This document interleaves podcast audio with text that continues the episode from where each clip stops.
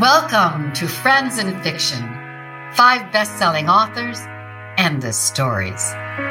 Novelists Mary Kay Andrews, Kristin Harmel, Christy Woodson Harvey, Patti Callahan Henry, and Mary Alice Monroe are five longtime friends with more than 80 published books to their credit. In 2020, they created Friends in Fiction to provide author interviews and fascinating insider talk about publishing and writing and to highlight independent bookstores. These friends discuss the books they've written, the books they're reading now, and the art of storytelling. If you love books and you're curious about the writing world, you're in the right place. Hi, everybody. It is Wednesday night, which means it is Friends in Fiction night. And we are so glad that you're here because tonight I am hosting and we are going to welcome the astounding author, Marisa de los Santos. I am Patti Callahan Henry. I'm Mary Alice Monroe. I'm Mary Kay Andrews. I'm Kristin Harmel. And I'm Christy Woodson Harvey. And we have an amazing night in store. Tonight, we are diving into the world of Marisa de los Santos. We're going to hear about the cross section between poetry and fiction. We're going to talk about where stories begin, where they come from, and we're going to gather around the warm bonfire of each other and talk about how do we get through these winter blahs. And of course, we are not going to let Marisa get away without a writing tip. So, Marisa, before we before we dive in, um, we wanted to shout out a, our amazing sponsor, Mama Geraldine's, and tell them thank you so much. Um, I actually just posted on Instagram. My boys love Wednesday nights as much as I do because we have dinner late, so that means that we get to have Mama Geraldine's snacks before. Um, I'm a big fan of the gluten free aged cheddar cheese straws. That's what I was eating tonight they were having the key lime cookies, which Will loves because he gets to eat cookies before dinner. So what could be better than that? Um, so please don't forget to use the code FAB5 to get 20% off of your Mama Geraldine's order. And um, they're just the best. So if you haven't tried them, make sure you do. And welcome, Marisa. You blew Yay! onto the scene. welcome, First of all, we're so glad you're here. Hello. So glad you. you blew onto the scene with And Love Walked In in 2005. And your new book, I'd Give Anything, just came out this May. And we are going to be talking about it. But you're in Delaware right now, right? Yes. Is we'll it freezing? Is it cold? Is it, it is. It is actually really cold. We've had um, a mild winter so far, and we haven't had much snow at all. Um, there was some talk of snow now, but I think it went in some other direction. But it's cold and damp, and that kind of cold that gets in your bones. So right. we're still spending tons of time outside, which is what we've done for the past year. Um, but we are bundling up really like four layers. Um, I mean, my son, who's a, who's 21, wears shorts sometimes, but I wear multiple layers and you know 10 pound jacket. And I usually look like an Eskimo. So, how are you getting through the winter blues? How are you? Do you get them? How do you beat them? Um, you know, this year's different from from other years. I usually spend. I feel like as much time as possible in the winter in um, my friends' kitchens. Um, while they cook, talking, glass of wine, a lot of um, cozy, low key, family, friends type of stuff. This year, less of that. We are, but what one thing that I think has really gotten us through um, this, and is still even in the in the winter getting us through, is just being outside as much as we can. Um, long hikes, uh, we have lots of beautiful green space um, yeah. in Delaware and in, just over the line in, in, Chester County, Pennsylvania. So we've been outside a lot, um, and and nights by the fire pit under the yeah. sky um, are are that's that's I think what what gets us through always, but especially now when I can't be in my friend's kitchen while she makes spaghetti sauce and we talk and you know eat lots of cheese. I am eating lots of cheese, but not. yeah, same. That's the best. That's the best feeder of it. Well, I have to say, for me, um, it, it's you're doing absolutely the right thing, Marisa, because the sunlight is such makes such a big difference. I suffer from what a lot of people call um, have, and it's called seasonal affective disorder. It's it's really quite common. It's they call it SAD, which is a seasonal. It's brought on by the change of seasons. Yeah. So it starts usually in the fall and it goes all through the winter, and it's different than winter blahs. It's more a um, it's a mild form of depression, actually. Yeah. And so the best way to fight it is to get outdoors, just like you were saying, Marisa. Yeah. And I have these um, full spectrum lights that you can put up in your office and turn on and sit under it. And it actually helps a lot. But just getting outside, and I think with COVID, so many of us are staying inside all the time now or not going out like we used to, just Right. getting in the car and going somewhere. Mm-hmm. So you you gave the right prescription, Marisa. Get outdoors and get that sunshine on you. Even if you go to the front porch and you sit on in a chair and read a book for a little while, Yeah. that'll help. it makes a huge difference. It does. I think You know, that saves us, saved us from you know strangling each other and like Yeah. at home for much of the time. And um, and all of us just that that's what helps all of us. So we're outside we're moving not moving it really doesn't matter. Um, Yeah. And it, the cold doesn't bother me as much as the gray so Yeah. if it's a blue sky day i'm going to spend all day out there if i can Yeah. you know, working out there whatever even if um, it's it's cold um, gray skies are what get me so the lights all around i can see how that would be a huge help Yeah. Well, I'm a Leo, and I find myself following the sun around my house, looking for that, looking for that, looking for that splash of light with my laptop. I'm like a cat. Um, and so I'll, I follow around the house with my with my laptop, and I'll you know cozy in a corner with the sun splashing on me. But when it gets really dark and gray in Atlanta, especially in February, I get in my car and run away to Florida. That's the ticket. well, which is a perfect segue into what I do, which you guys, it's live in Florida all the time. I've stumbled upon the secret. Don't don't all come at once, but I'm telling you, like, um, I, I realize Sean might just boot me off the broadcast right now when I say this, but you guys, it was like 82 degrees today. So So we hate you. yeah, I know, I know, I know. Rained all day Um, here. But I mean, tomorrow it's going to be like 65. So no, I um, it, I, I, I, I assume that sound was Mary Kay purring like a cat in the corner. I just heard a purr. um, no, it it uh, it, I, you know. Honestly, I have a harder time in the middle of summer. I, I, I love being outside, and in Florida in the winter, this is the perfect time to do it. You know, we have some days like today that are 80. We have other days that are in the 50s, but the weather's usually very pleasant. Um, and in the middle of summer, when you guys are all enjoying the weather, I'm thinking, oh my gosh, I can't wait for the winter to get here. So it's a little bit opposite for me.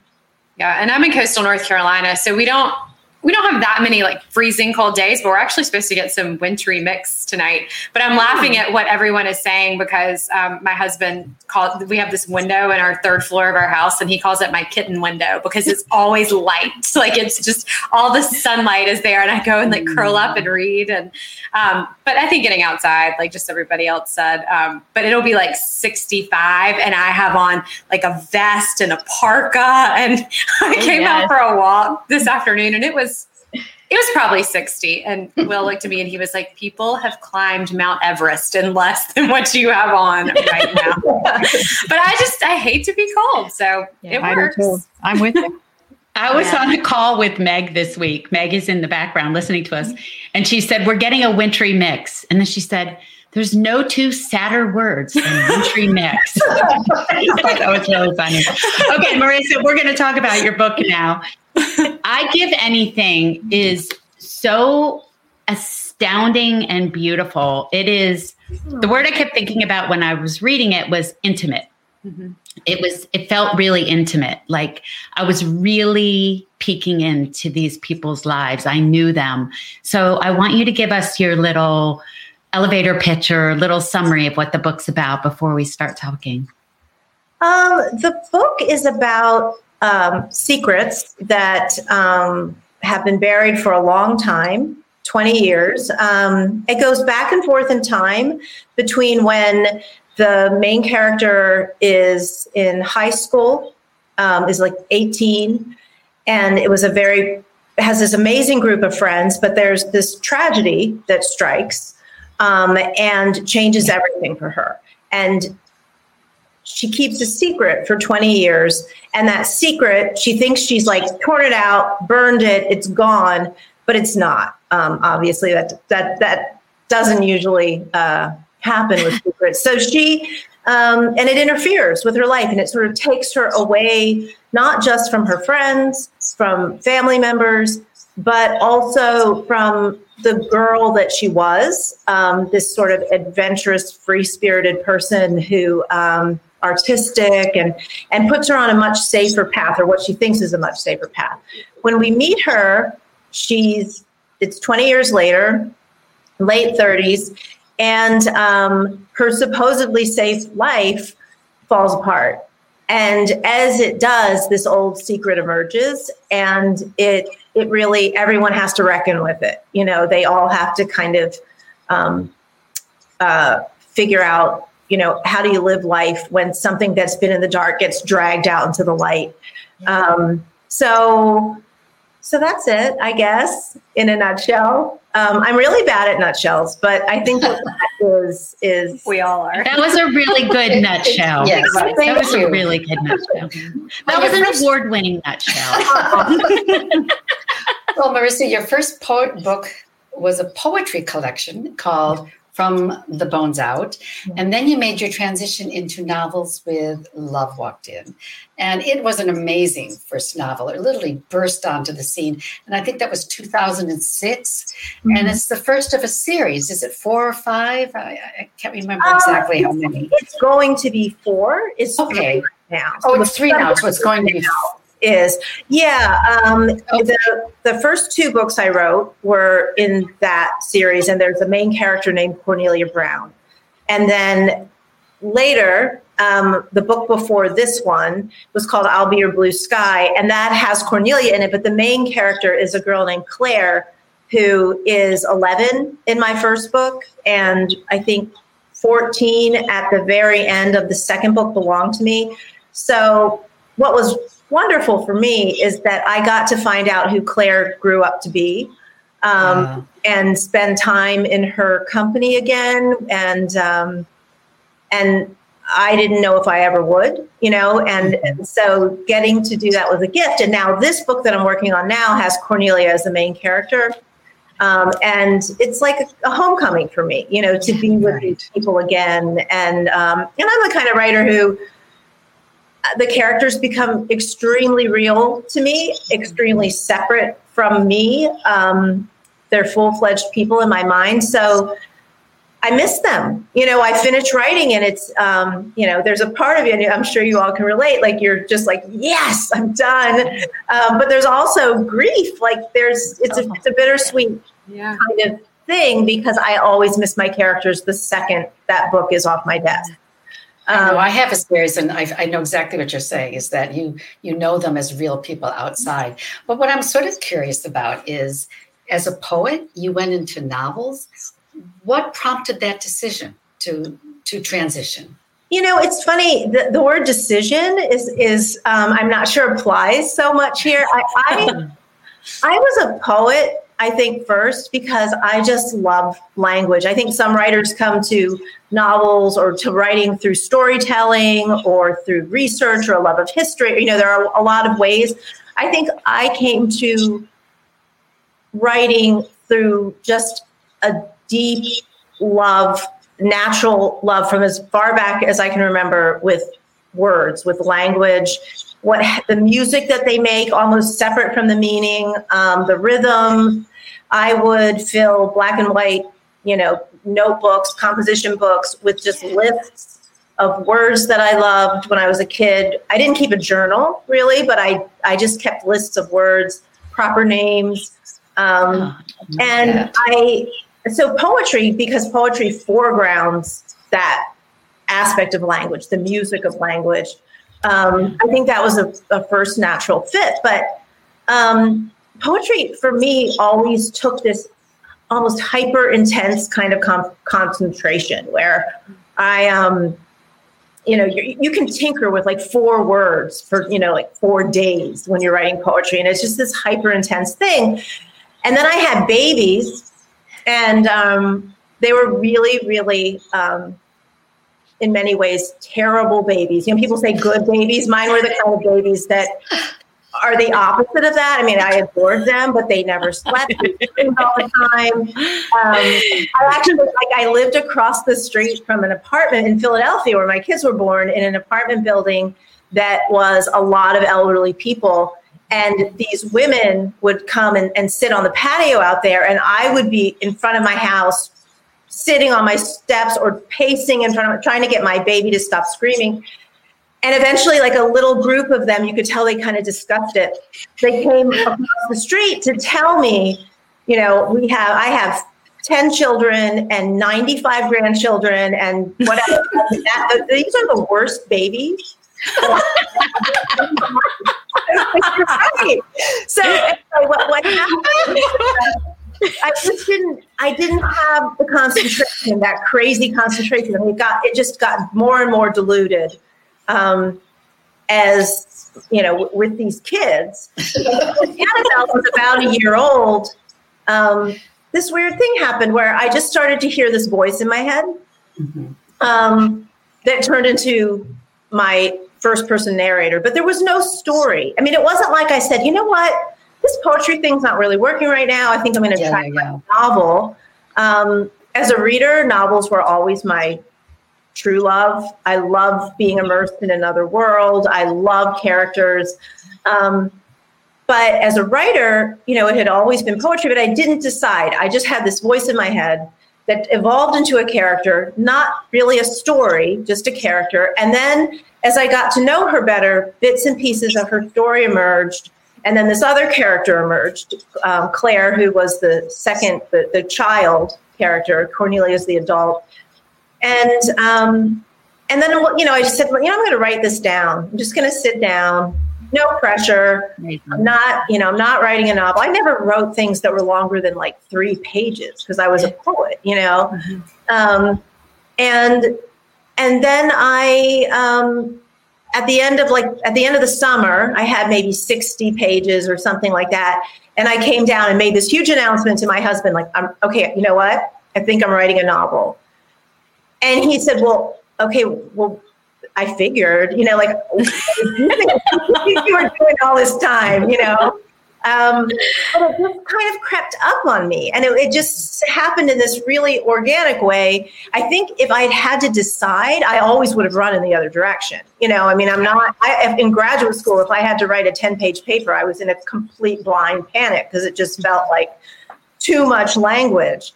So, um, and what I found, and then I never really looked back. You know, I never went back to writing Yeah. poetry because fiction scratches that word itch too. You know, and and you all know this that like there are there are moments, there are probably paragraphs that I've written that felt like I was writing a poem because How it reads. important, really important moments, like high energy, high emotion, it requires that kind of attention to language and that kind of like powerful or musical or whimsical or whatever it is, but the, that the focus is on there. So I didn't miss poetry, and my all my poet friends are like howling right now. But I, I for me personally, I love poetry. I want it to exist. I want other people to write it. But I found it was again, it was a homecoming. Um, to, to come to fiction. And so I just never looked back. So your your poet friends probably think you went to the dark side. welcome, welcome to the dark side. Some of them do. Yeah. Some of them do. And it was funny because I never, I haven't written a poem since I started writing Love Walked In. And then I have these two friends who aren't poets, but they're dear friends here in Wilmington. And, and one of them told this story about stealing plums from a plum tree in uh, down the street from her. And um, during COVID, and I and then my friend Sherry said, "You know what? You need to write a poem about that." And I said, "Well, you know, I don't, I don't really write poems." And they're like, "Oh, but you'll write this one." commissioning it. So I wrote a poem for the first time in since 2000. Well, when I started, I guess it was like 2004. Wow. Um, and yeah, it was weird. And and then all my all my poet friends were like, "Oh, well, you're going to start writing poetry again." And I said, "No." Not really. this is kind of a one-off. Yeah, I think we could. Um, yeah. I think we could put all those things, uh, things the pandemic made us do. Yes. you know, um, Marisa, you've been quoted as saying that your heroes were among them are Louisa May Alcott and Lucy Maud Montgomery and Helen Keller and Joan of Arc and Clara Barton. That is a big, great assortment of powerful women. Now, I get the appeal of Louisa May Alcott and Lucy Maud Montgomery, both of whom had beloved characters who wanted to be writers. But I wonder if you talk about the powerful women, the other powerful women who influenced your life and your decisions um, to be a poet before you went to the dark side. you know, it's so interesting because those women. I mean, I'm a. I was when I was eight years old. I think I was Clara Barton um, for Halloween. So I would like people would open their door and say, "What are you, honey?" And I'd say, "I'm Clara Barton, founder of the American Red Cross." And um, Amazing. you know, I was um, I was Joan of Arc. I was Florence Nightingale. Like no one ever knew who I was, but I knew, and that's that's Oh, that is really touching. costume that you know what you are. But um, you know, I, I just loved. Um, I, I think I just stumbled upon the right books at the right time, and I had librarians in my life who said, Yeah. "Oh, "This girl, she likes books about women who do offbeat." Cool, groundbreaking things, and then I'd get to the library, and there'd just be a stack for me. And um, and when I was a kid, I mean, I feel like I read a lot as an adult. When I, it's nothing compared to when I was a kid, and I just lived in books. I, I, I really, I, I told, tell my sister who remembers everything about our childhood, like I don't remember, I don't remember that person. I don't remember this person who lived next door to us for 15 years, but I remember all of these characters in the books that I was. I felt like I was living in those books more. So I feel like Joan of Arc was my friend. I can't remember the name of the girl who lived like two houses down, and I spent all my time with. um, was good. So I don't know. I mean, I just think, you know, I, I, but the, the writing I really came to because I just love to see what happened when you put words up against each other, and and you know, it's it's it's still what I love. And a lot of the books that I love are books where I can can point to sentences, you know, and and they have these sentences that I just want to hang on my wall forever, you know, because they're just so. Um, and so I don't feel. I personally don't feel like I crossed over because I feel like all of the things that I loved about poetry. Right. I still get to play with the words like that. I still get to do. Um, and when I write, I kind of write like I write wrote poems. You know, I write a sentence, I play around with it until it's just the way I want it, at least in that moment. And then the next sentence just kind of grows out of it. And then I play with that one. And and if, if there's something wrong with a paragraph, like if I look, I'm like, oh, there's something wrong with this. The first thing I look at is rhythm. The second thing I look at is sound. So I will say something like, oh, of course this doesn't work because look at all those S sounds. It's like it's this, this paragraph is a snake. You know, it's just hissing. It's awful. Or, or it's so like clunky. It's just all these hard like D's and T's just clomping along. So, and then I revise accordingly. Um, so a lot of the process is the same. What's different and what's magical is being in the company of the characters. And that always feels like such an honor to me to, to hang out with characters. Um, poetry was much lonelier for me. Yeah. Um, So I can tell you that you have the framer hang your hat on it sentences all over this book. There are there are there there's poetry all in it. But you know, part of the reason we started this show was to support independent bookstores. And you chose one this week, and I'm going to butcher the name of it. So I'm actually not even, well, I will. Hokusian. Hockessin. Hockessin Books in Delaware. And all our listeners out there get 10% off on your books at, at the bookstore this week. But Marisa, I want you to tell us why you chose this bookstore. What does this bookstore mean to you? Um, a lot of things. First of all, it's like one of the warmest places you'll ever walk into. You know, Oh, people walk in. The first time I walked in, I felt like I walked. It was my hundredth time walking in, and people just greet you. They find out what you're looking for. They find out what you like. It's a it's a great meeting place, not just for adults but for kids.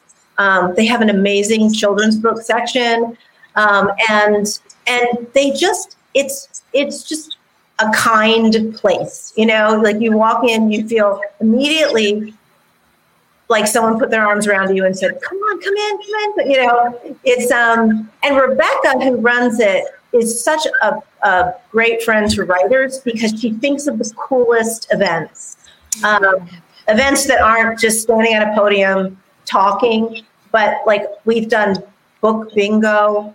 Um, with my books, we've done all, just cool, cool stuff. She always has great like food pairings with your book and um, and uses all sort of local vendors and, and artisans for the food. And it's just it's just one of those places that feels as you may be able to tell i'm just someone who loves things that i feel at home in and places and people and and that store is just that's the way it is you walk in it's it's like a homecoming so um, I I I love it. It's tiny. It's a small wonder, like Delaware. That's our one of our slogans, small wonder. And I feel like Hockessin Bookshelf is that also. Well, thanks Oh. for telling us about it. It's always better to hear it from you than to read read some kind of blurb about it. So thank you.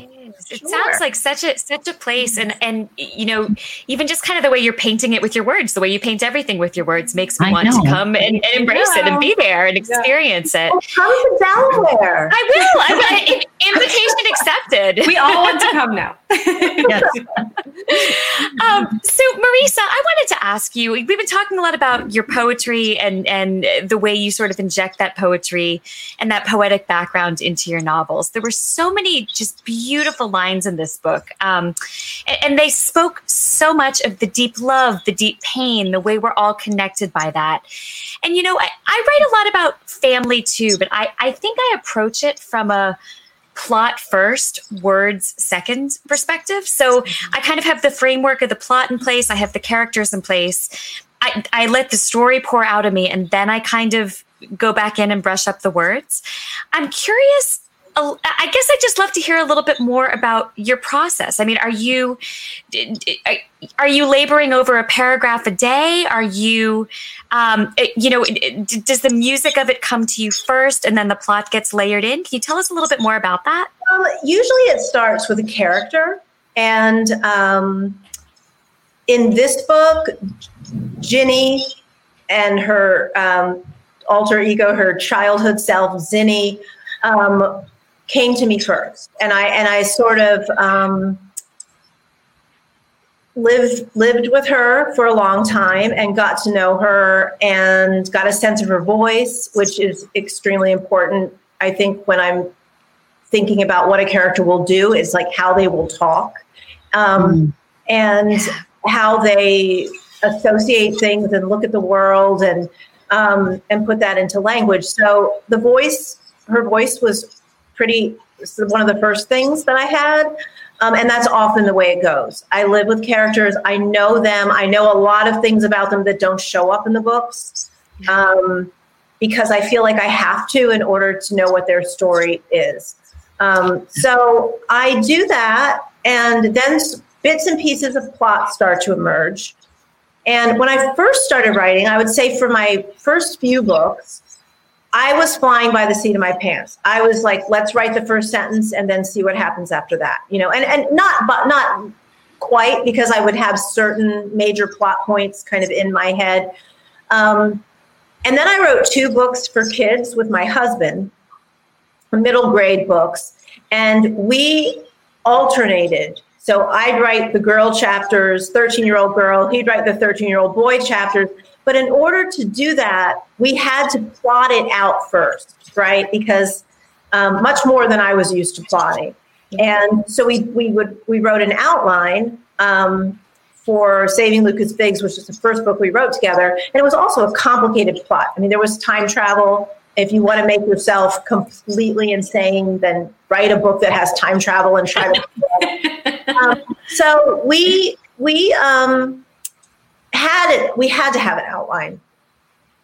And then what happened after that is I became addicted to outlines. So, oh. um, and what I loved about it was that it made me feel um, when I came to work, do my work for the day, it there was something in front of me apart from whatever the last sentence I wrote was. Yeah. And what I realized about outlines is that they're kind of illusory, right? Like you think I have this all planned out, I know exactly how it's going to go, but you also in the back of your mind know this is probably not really how it's going to go. But just having that in front of me um, was great. Uh, and I so what I do now is I have the basic bare bones of the plot, and then I do a chapter by chapter outline, and am able to completely fool myself while I'm writing the outline into thinking that this is exactly how it's all going to go. um, and then um,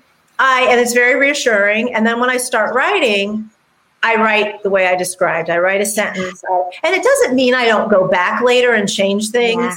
I have an editor. We all have editors who, who, you know, give us great advice, and so I do. But a lot of what I change is less the language um, and more. My editor is um, amazing and gives me advice like, "You totally bailed out of this moment." Like we need to stay in this moment longer. Or that's good.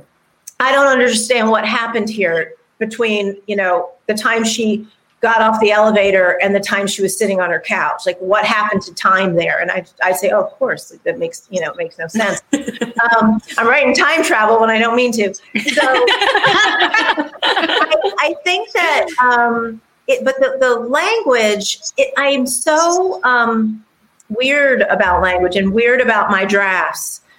And honestly, what you describe and what a lot of fiction writers, you know, I know do is they they they bang out a draft. You know, they know the plot, they get the story out there, and then they they think about these other concerns and they do, and it's and it works for them.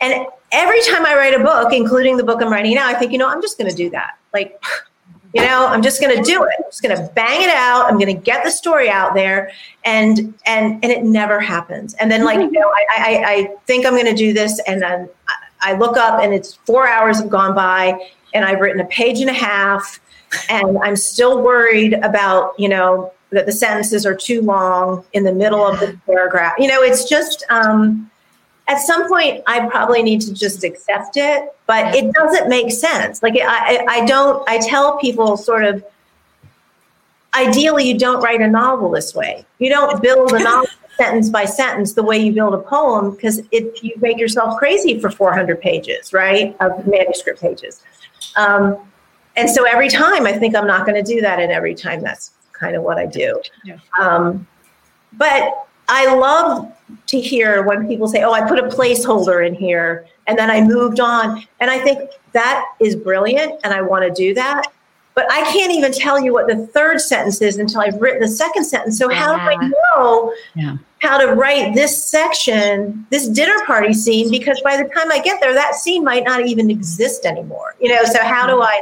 Right. Um, so it's a very um, one foot in front of the other kind of like one sentence and the next sentence and the next sentence. And um, and so people will ask me, how many drafts do you do? And I say, you mean of like a sentence? A what are we talking about here? Um, because that's how it feels. It just feels like rewrite, rewrite, rewrite. Okay, I can leave this alone. And now I know what has to happen in the next sentence or the next paragraph.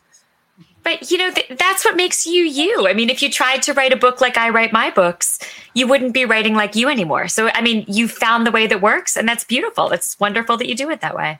Thank you. I And- should make peace with it. yes, make peace with it. It's you, and it's good. well, and and so this just brings me. I mean, I just have to know this because I have talked about this on the show before, and I'm almost at this point again. So I, you can tell I'm like already stressed out about it. But I like really strongly dislike line edits because I am not a poet by any stretch of the imagination. But the way that the words sound on the page are very important to me, and Yeah. I, you know, read them out loud over and over again the way one sentence flows into the next, one paragraph flows into the next, the the rhythm of it, and it might not appeal to everyone, but it appeals to me. And so when these line edits come back, sometimes I'll be like, "Will you change that word?" And now I have to change like the next three pages. Like three pages now don't work because that. So I'm wondering, like, do you even do you get line edits? And if you do, do they make you crazy? Well, everything makes me crazy at first. Yeah. So I get all the notes and the editorial letter, and I'm just like, this is all wrong. Like, I mean, I know this is crazy. And, but then I settle in and I recognize that, okay, I get it. Um, yeah, I do get some line edits. And sometimes it's things like, especially in the early books, because I had just been writing poetry and, um, my editor would say things to me like, "You really can't describe the tree outside the window for four paragraphs. Like, you just, you know, that's not that's not moving the story along." but, but look at these sentences. It so the sentences are so good. painful. Save them for a poem later. painful. But um, I I do sometimes rec. I mean, I have come to realize that you can't. Um, sometimes you just have to tell a story, right? And it has to, and, and you still need to. The sentences need to be right, but what makes them right is not necessarily that they're dazzling. It can be that they're clean and move quickly and get you from one point to the next.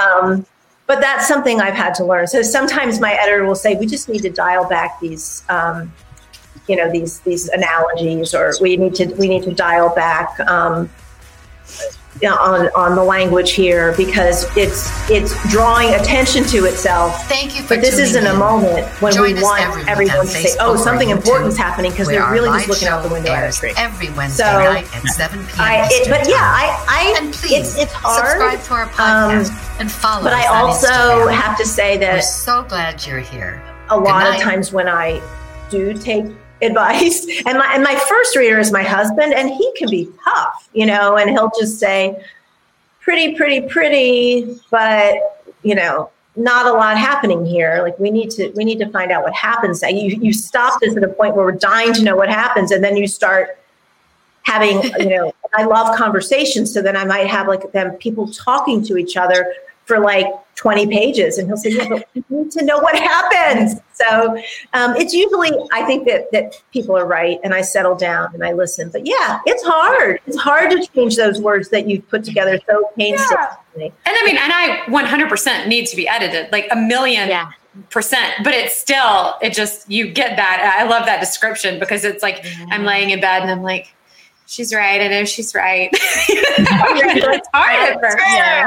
i don't want her to be right yeah Yeah. It's so true.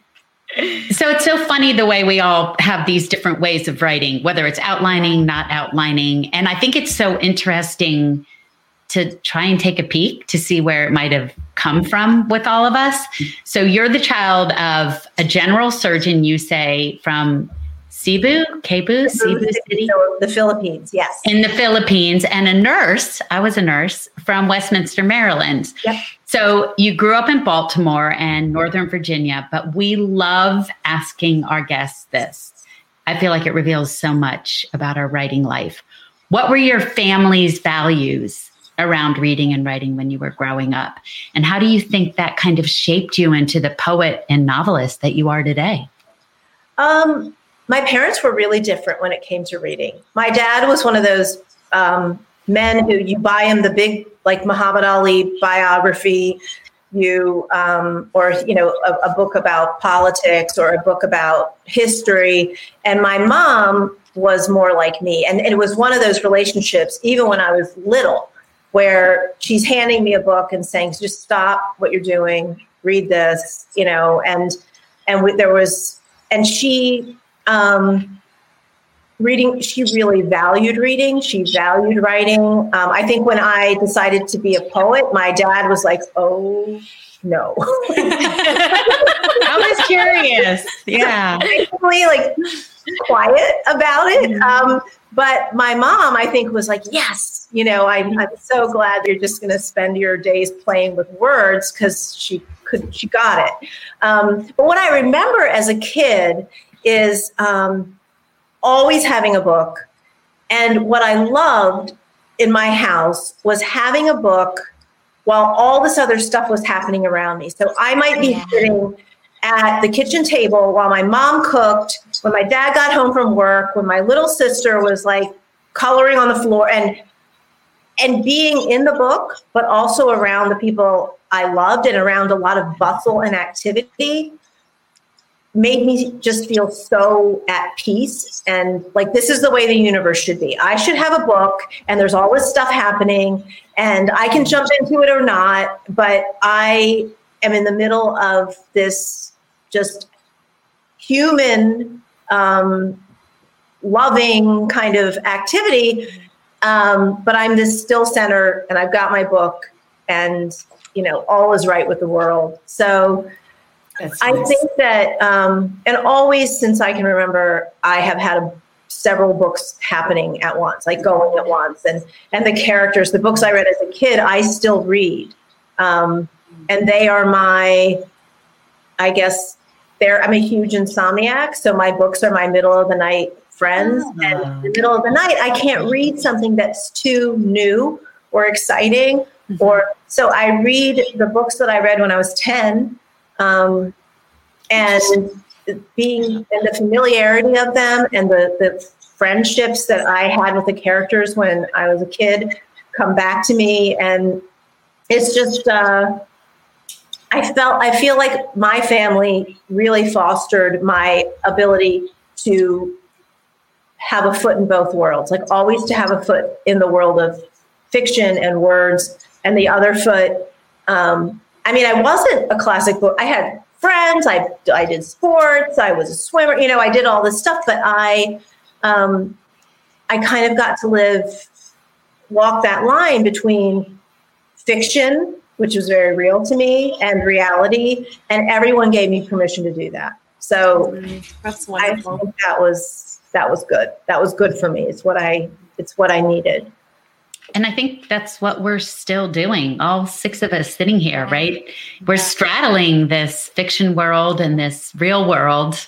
And sometimes we fall off that balance beam for yeah. sure. Yeah. Yeah. So, um, one of our favorite parts of the weekly show is hearing a writing tip from our guests. And we're going to pretend it's for our viewers, but all five of us have our ears bent to the screen. So we'd love to hear. I mean, you've given us so many already tonight. I, yeah. I, am trying not to take notes. I'm going to go back and watch the show. but could you give us a writing tip? Well, I think the thing that I've had to learn, and I sort of have to learn over and over again, so it's my writing tip to myself repeatedly, is that above all, I have to listen to my characters. That, you know, I have this sense, everyone thinks a writer just makes up makes stuff up and it all comes through them and they get to do what they want, right? You author, an author is an authority on what happens and they get to call the shots. But what I've found is that when I'm trying to manipulate things, when I'm trying to make characters do what I planned for them to do, for example, um, I'm at my weakest as a writer. And that a big oh, wow. my job is to kind of pull back and listen to my characters. There's a moment, for instance, in I Give Anything where um, the main character goes to the house of this man who she is starting a relationship with. And I thought what was going to happen is that she was going to ask him this really hard question. And because um, she needed the answer and she was going to be brave and she was going to ask him and she was just going to live with the consequences of whatever he said. Um, and when she got there, she gets to his house and she sees his daughter's hairbands around the doorknobs and she sees, you know, his his do- a dog bed in every room of his house and she um, his all the pictures of his of his kid all over his bulletin boards and she recognizes like i know this man and i don't have to ask him this so she doesn't ask him but I loved that scene. That was a powerful scene. It You're was right, Kristy. So, so great. Powerful. It was so yeah. great. Mm-hmm. It was hard though because then I had to change everything that happened afterwards. Because what I yeah. thought they were going to have a fight. And then they didn't have a fight because she didn't ask this question. And then I thought, well, okay, wait, wait, wait, wait, wait. You know, you guys need to fight because I have a whole plan based on that. and and they didn't. And when I tried to force them to fight, it was just not right. You know, when you write mm-hmm. something and you're just yeah. like, oh, yeah. This is what needs to happen, but it's not the right thing. So, what I would say is trust your characters, sometimes even more than you trust yourself and your plan. Because once you put them, bring them to life and put them in motion, um, you have to trust them and you have to listen to them. So sometimes relinquishing control um, is what will yield the best, your best work. Um, even though, like me, I like to control. I'd love to. Con- I'd love to rule the world and control everything, but as a writer, you can't. You need to let them rule their world. Um, so that's my tip. And I have Thank to remind you. myself of that pretty much every day. So thank you. Great. Thank you. That's such a great tip. And we especially if we make an outline we're like i took the time to make that outline yeah. and they're gonna get in that fight. Oh, I, I, boss my characters around quite a bit though. Sometimes i say uh uh uh get back on that road map and start driving I know. I, I, I, can get pretty strict with my character. She's got her roller out. Listen, Missy. So we keep talking about how much we love your book. Tell us a book you recommend or just love right now. Something you're loving. Well, the sad thing about this um, whole year has been that when I've had abundant time to read, I've had so much trouble reading. And usually I am not a fast reader always because I like to take my time, but I am prolific. I'm always I'm reading four books at a time. I'm blah, blah, blah. I've struggled so much, and I think there's just in out the outside world, the world outside my house and in my imagination and my you know it is has been pretty chaotic, as we all know, um, a, in a lot of different ways. Um, and I have had so much trouble reading. So the books that I have been able to read and become immersed in are really precious to me this year. And one of the ones that really I I read straight through and savored every second was one called Anxious People um, yes. by Fredrik Backman. And I just I, it was if a book can be kind this was a kind book. I just mm-hmm. felt like this is what we need. This is a bomb. You know this is a b l b a l m not b o m b.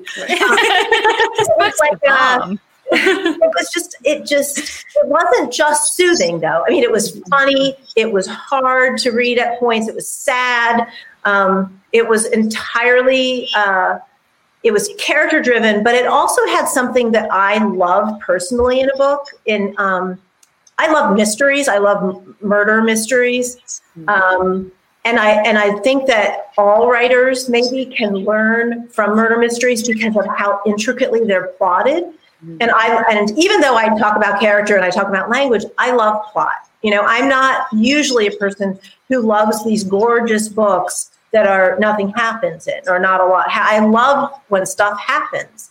And I love mysteries. And what I felt about this book is that it was plotted and put together like a mystery.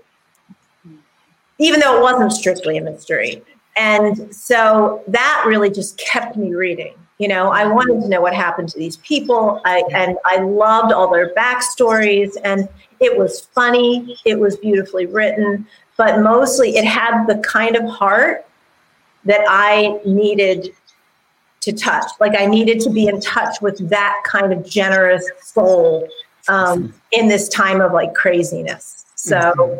I can't recommend that book highly enough. I, I loved it. Um, I had never read a book by him, so then I had to go back and read others. But that one that really, um, to me, just radiant. I just loved it. Oh, thanks thank for telling us. I think a couple of us have read it, but I haven't, but it oh, is on my list. So thank great. you. Okay, we have a few announcements, but everybody out there stay with us because you don't want to miss the final question we have from Marisa from one of our viewers and readers. It's a good one. Okay. Well, I'm excited to host next week's episode on February 3rd with Ann Napolitano. And her book, Dear Edward, was a big buzz book when it came out. It was on the Today Show's Jenna Pick, and the whole literary world was talking about it. So that's next week. And check out the Friends in Fiction winter schedule. We're having some amazing guests, and including Patti's exciting launch for Surviving Savannah, which we're going to celebrate. We're very excited. And I need to and I need to remind you that this week's bookstore is Hockessin Book in Delaware as our featured independent bookseller of the week. And you get 10% off this week on Marisa's I'd Give Anything and I'll Be Your Blue Sky, as well as on recent and upcoming books by the five of us. The featured books are already marked down 10% in their bookshop.org shop. So hop on over there and add some books to your cart. We are also so excited about adding some additional podcast content soon. So, Patti and I just had the opportunity to talk to Michael Farris Smith, who wrote Nick, and Rachel Hawkins, who wrote The Wife Upstairs. And I'm telling you, it was such a good conversation with both of them. Um, so, that podcast should be Amazing. live any day now. We're so excited about it.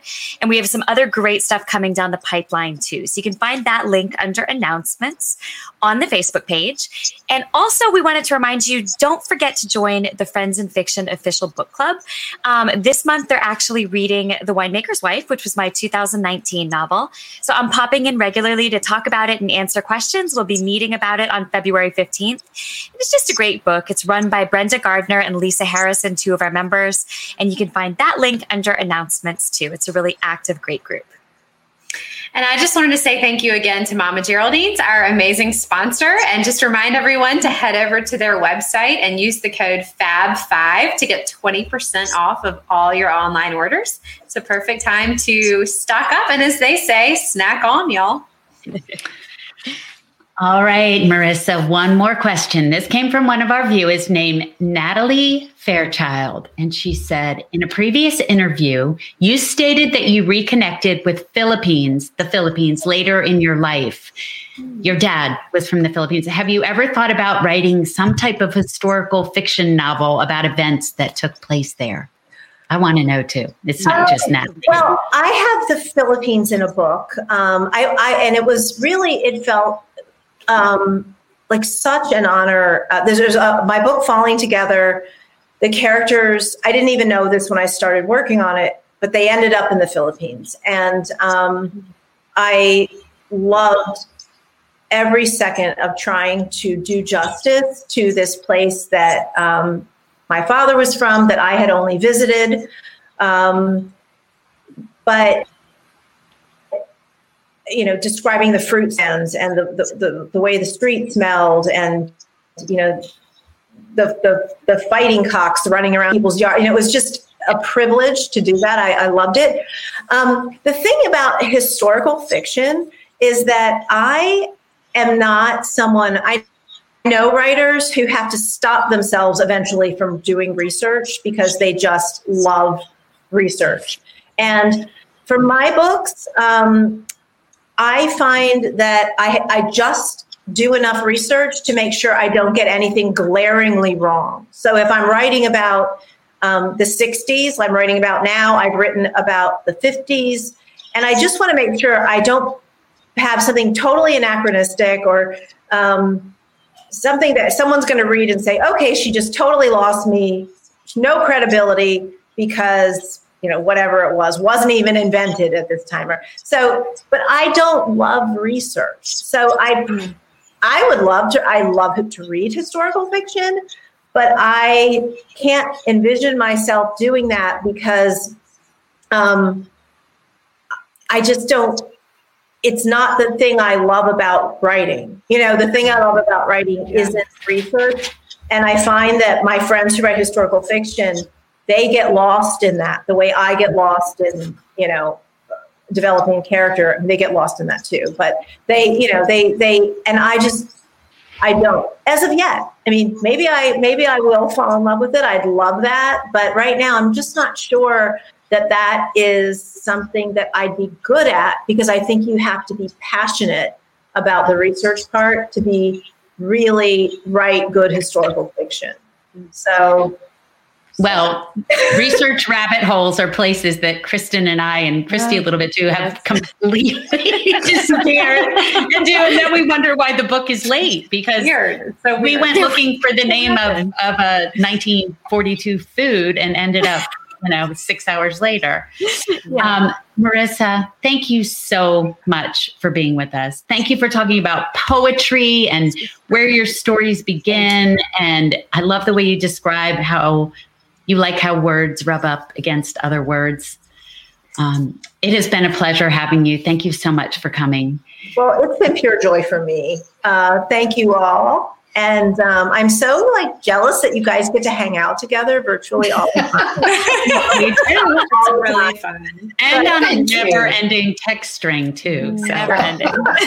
your number, we'll text you and then you'll be like, I'm, I'm done with them. I'm, done. I'm done with them. Who now you'll run out or stay put and click on Hockessin Books and buy I'd Give Anything, preferably a signed copy Join Friends in Fiction on our Facebook page on our website. Give our podcast a listen. And don't forget, we're on Instagram too. And thanks for joining us. That Thank is you all. Wrap. Thanks, night, everybody. Good night. Thanks, Bye, Marisa. Thank you. Oh my gosh, she's amazing. So What's so great. cute that she wants to hang out with us. And I, I was actually thinking, you know, I, I really just want to have a glass of wine and just put my hair down and talk yeah. to her because she has she just keeps yeah. it going. She yeah. really has so much to say. Yeah. She does. Yeah, she's amazing. it was such a different way of thinking about writing a book. I love it. I mean, and yeah. and it shines through in her work. Just that beauty with the words. It's amazing. Yeah. That's why I love that question. I'm glad we snuck it in there um, about your childhood because yes. she approaches words and stories so differently than we do. I, I was my, Go ahead, I, Kathy. I was dying to ask her about the books on her nightstand because she's an insomniac and she says she keeps her childhood yes, books yes. on her nightstand. So I'm I'm dying to know. Maybe we should ask her to take a picture of the books on her nightstand. Yeah. That's a really I'd good know, idea. I'd love, what, I'd love to know what she's reaching for in the middle of the night. You know, that was such like a light bulb moment for me too, because I'm writing a 15 year old right now, and I haven't I've, I haven't done that like from the voice of a protagonist before, and I was just thinking about you know really tapping back into that, and it's like. Duh! I should be reading should the books that, that I read yeah, when I was a, a teenager. Yeah, it really does. When I was to work with the middle grade, I, it's to read a lot of that fiction, that voice is very, very different. Yeah. And it yeah, will help you is. a lot, Kristy. Yeah, I think is. my favorite moment was when she said, and I really got it, how she was a part of the family while they were all reading and she yet was in her book. I mean, and I love that from everyone's sitting in a room reading yeah. and you know everyone's in their own world, but you're not alone. I thought that you know, was really precious. You know what I was thinking when she said that? I'm glad you brought that up, Mary Alice. I was thinking the book's the melody and everything going on in the background is the harmony and they have to work yeah. together yeah. to like to, to make that reading experience what it was. I, I loved that idea too. I'm glad you mentioned that. Meanwhile, you know, my family was just going, Patti, get your nose out of that book. Patti, get your nose out of that book. Exactly. Patti, join us here in the real world. And I'm like, right, same. You're so much more interesting than Nancy Drew. I don't yeah. know. Yeah. I'm not joining you. That was like another one of those light bulb moments for me. Mm-hmm. But we have a lot of construction going on in my house, and it is like it's it's it's crazy. Like it's so loud in my house all the time. But I people walk in my house and they're like, "How are you sitting here writing in this?" And I'm like, "In what? I don't even." And I really think it's because like being a kid, I would read all the time with everything going on that it's like translated into my adulthood or something. Yeah, I think you're right. I think you're right. That and your noise silencers. I'm sure you're sitting there with a bit. No, I don't have anything on. Like I'm just sitting in my dining room, like la la la. I used, to, you know, I used to write. I wrote for years in a newsroom. I mean, I was writing newspaper stories, Oh, but you know, and that was back. I started in the day when there were you. You know, you were in a room full of um, people with Selectric, IBM Selectric typewriters. In my first job, I sat right in front of the at the Savannah Morning News. I sat right in front of the wire room, where all the um, the news wire machines were. So you would hear them clattering um, all night long. And then when a big story came across, the the bells would ring. Um, and so, and you heard people on the phone, and I just got so so used to it. Um, so I can write when there's stuff going on around me. Um, I I just sort of I sort of tune them out. But you know, when I think when I really have to get down to it, where it's just me in the world of the book, Yeah. and I need just I just Yeah. need to I need to be in that world and my head needs to be in that world, then that's when I have to run away. Yeah. Yeah. Yeah. My unfortunate thing is that I really, really like to do that at like 2 a.m. and that does not for a functional life make. No, it doesn't. Especially with the little one at home. Yeah, I mean, not. it's just an unfortunate reality that that cannot happen so much. Well, we can't get too precious about our alone time. Like, oh, I can't write unless I have Yeah. these seven things around me, Yeah. or we'd never get it never done. happened. It Never never happened. Especially not during a pandemic. Yeah. All right. Speaking of things around me, I have to go. Oh, so nice. Y'all to are see you awesome. That was so fun. it was so great. Good Well, job, Patti. a Actually, guest. I Like, would- great hosting.